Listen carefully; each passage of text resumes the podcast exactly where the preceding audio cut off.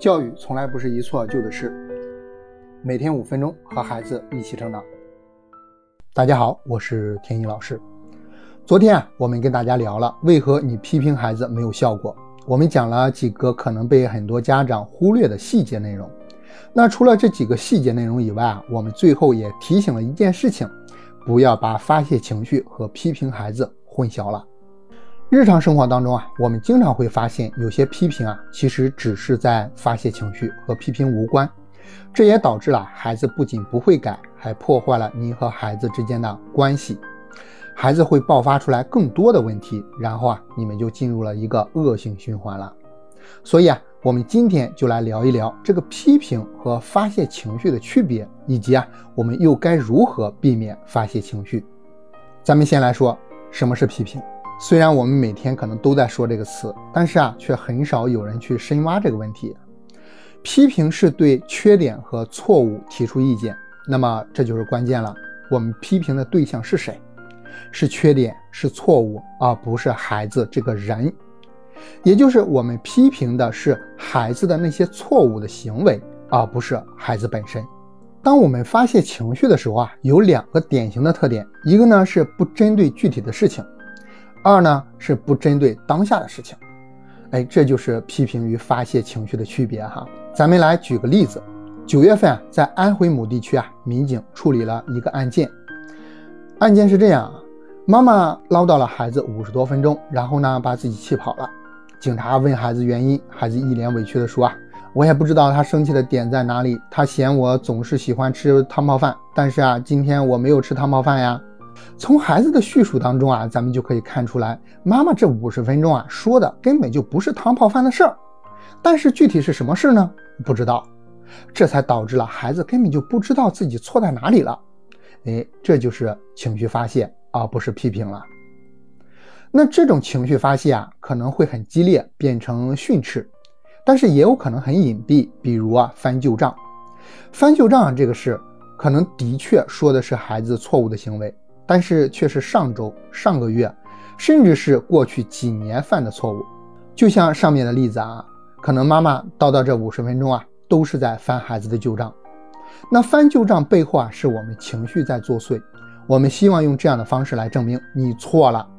就像刚才的例子当中啊，就有人在下面评论说：“我小时候啊，我妈就这样，每次骂我从儿时骂起，不停的翻旧账。”然后啊，就有人回复说：“哎呀，有同款妈妈。”可见这种方式是非常常见的。不过，我和所有的妈妈交流的时候啊，发现其实没有人希望这样，也希望自己能改变，甚至啊为这事没少自责。那么怎么办？其实啊，这可以分两种情况来谈。第一种，表达习惯和方法的问题。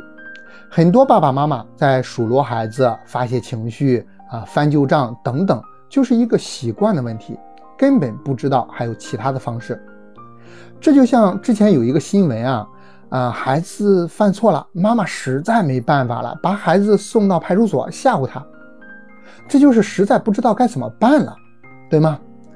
那当然也有爸爸妈妈是知道还有其他方法的，只是啊用的不熟练，那一旦出现情绪呢，就会回到最初的最熟悉的那个方式上来，哎，这其实也是人的天性啊。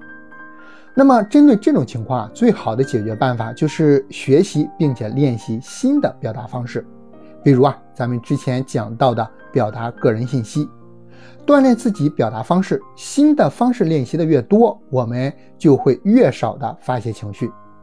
那除了这种情况，另一种更重要，就是我们要看到我们的内心可能是真的有情绪，而且啊这早已是蓄势待发的火山了。孩子的错误就是一个爆发点或者是导火索而已。你也可能发现啊，当你压力小的时候，你更倾向于和孩子讲道理，而不是发脾气，对吗？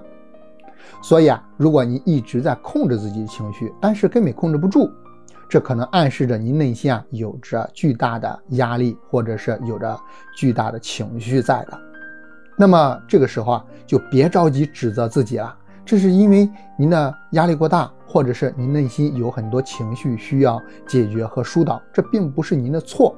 就像上面讲到的那位被气跑的妈妈，肯定不是因为汤泡饭这件事情本身啊，更大的可能是因为自己有太大的压力了，或者是委屈了这样的情绪，此刻绷不住了。